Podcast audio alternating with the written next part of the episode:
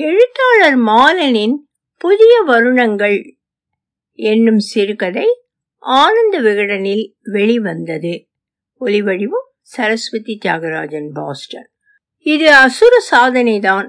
வீட்டில் இரண்டு பேர் பெயருக்கு பின்னால் பட்டம் அக்காவின் கழுத்தில் தாலி அதில் தொற்றி கொண்டு வரும் தீபாவளி கார்த்திகை சீர்கள். ஒரு செகண்டரி கிரேட் தமிழ் வாத்தியார் உத்தியோகத்தில் இது அசுர சாதனைதான். இது அப்பாவுக்குத்தான் முடியும். தன்னால் ஒருபோதும் இந்த அப்பாவாக இருக்க முடியாது என்று இவன் நினைத்தான். பற்றாக்குறை பட்ஜெட்டில் இழுத்து பறித்து கொண்டு காலம் முழுக்க ஓட்ட முடியாது. எழுத்தறிவித்தவன் இறைவன் ஆவான் என்று பள்ளிக்கூடத்திற்குள் முழங்கிவிட்டு படிப்பு வாசனை இல்லாமல் பண வாசனை வீசுகின்ற கிராமத்து பெரியதனத்தின் முன்னால் ஓடிப்போய் துண்டை கட்டி கொண்டு நிற்க முடியாது. ஆனால் இதற்கெல்லாம் இந்த மண்ணை விட்டு போக வேண்டும்.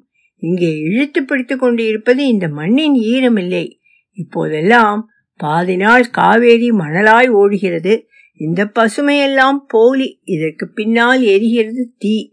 இந்த தீயின் தகிப்புத்தான் அம்மாவின் சத்தம். கருகிப்போன கனவுகளின் சத்தம். கடன்களுக்கு தவணை கேட்கும் எரிச்சல்களின் சத்தம். அடுத்த கடன்களுக்கு போய் நிற்கும் அவமானத்தின் சத்தம். சமையலறையில் எப்போதும் நிறைந்து இருப்பது அதுதான். அப்பா வந்ததும் முழுமுழுப்பாய் இறங்கிக் கொள்ளும் இவனுடைய வீட்டில் இந்த சத்தம் கேட்க கூடாது விடமாட்டான். இவனும் வாத்தியாராகி கையில் சாக்பீஸ் புழுதியோடு வீடு திரும்பும் அப்பாவாக மாட்டான்.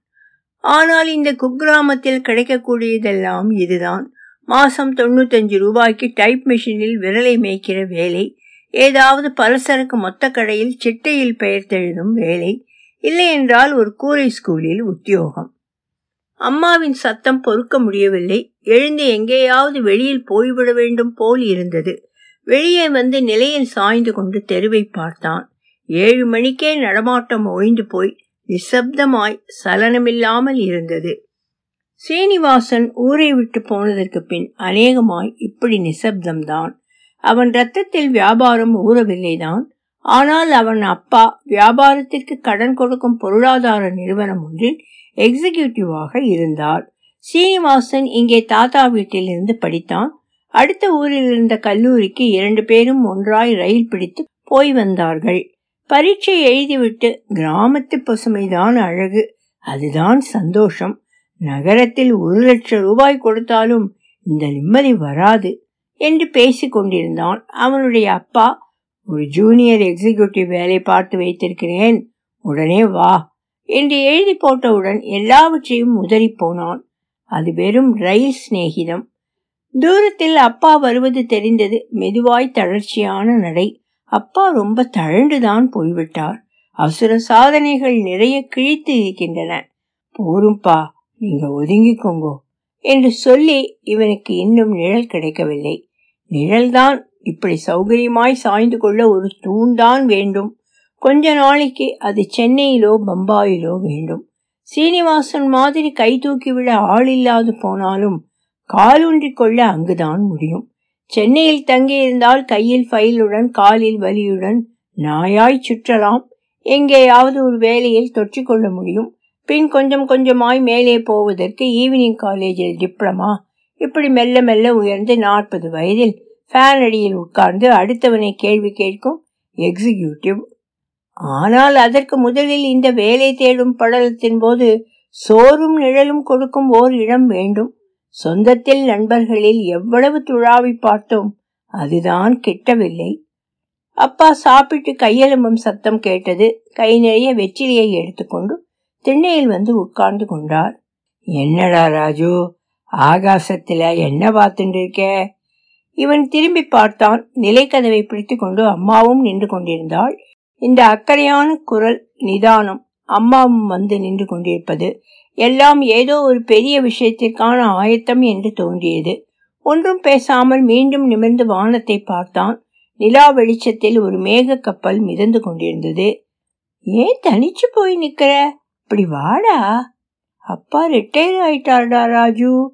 நெஞ்சு ஒரு கணம் திக்கென்று அடித்து கொண்டது. இவன் திரும்பி அப்பாவை பார்த்தான். நிதானமாய் வெற்றிலையை மடியில் துடைத்துக் கொண்டிருந்த கை நின்றிருந்தது. அம்மாவை முறைத்து கொண்டிருந்தார்.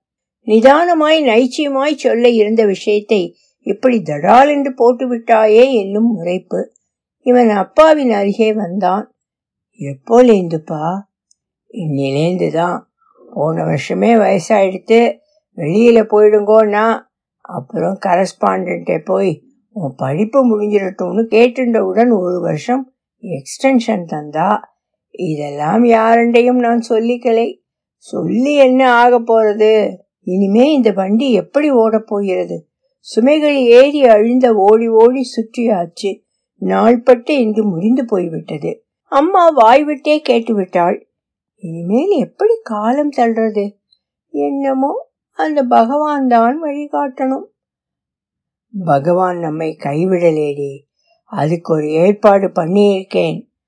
நான் பார்த்துட்டு இருந்த உத்தியோகத்தை நம்ம ராஜுவுக்கு போட்டு கொடுக்கறேன்னு கரஸ்பாண்டன்ட் ஒத்துண்டிருக்கார்.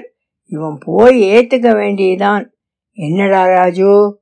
இவன் அதிர்ந்து போனான். குலை தள்ளின வாழை சரியும் போது கீழ் நிற்கும் கன்றையும் பெயர்த்து கொண்டு நிற்பது மாதிரி. இது என்ன அப்பா தானும் ஒரு வாத்தியாரா? கடைசி மூச்சு வரை வாழ்க்கையோடு இழுபறி ஆடும் வாத்தியாரா? குடும்ப எந்திரத்தில் நசுங்கி எல்லாத்தையும் அடமானம் வைக்கும் எழுத்தறிவிக்கும் இறைவனாகவா? தானும் ஓர் அப்பாவா? அப்பாவை கூர்ந்து பார்த்தான் இப்போது அப்பா மீது கோபம் வரவில்லை. தன்னுடைய படிப்பு பாதியில் சிதறக்கூடாது என்று தன் நிழலிலேயே கொண்ட அப்பா யோசித்து பார்க்கும்போது அப்பா எதையுமே சிதற விடவில்லை அக்கா கல்யாணம் குடும்ப வண்டி தன் படிப்பு எதையுமே வேண்டுதலுக்காய் தெருவில் தலைமோதி தெரித்து போகும் விழலை தேங்காயாய் அவர்தான் சிதறி போயிருக்கிறார். தன்னாலும் ஒரு அப்பாவாய் இருக்க முடியும். அவன் என்ன சொல்றது? வேலைக்கு அவனவும் நாயா அலையறான் வாத்தியார் வேலையில வலிக்கிறதா? அம்மா வழக்கம் போல் ஓயாமல் பேசி கொண்டிருந்தாள். நான் போய் மரியாதைக்கு கரஸ்பாண்ட பார்த்துட்டு வந்துடுறேன்ப்பா. உள்ளே போய் ஸ்லாக்கை மாட்டி கொண்டு வந்தான். இவனுடைய எக்ஸிக்யூட்டிவ் ஆசை? இங்கே அதெல்லாம் முடியாது. இங்கே எக்ஸிக்யூட்டிவ் பையன் வியாபாரி வாத்தியார் பையன் வாத்தியார். இது இன்றைய புதிய வருணாசிரமம். ஒலிவடிவும் சரஸ்வதி தியாகராஜன் பாஸ்டன்.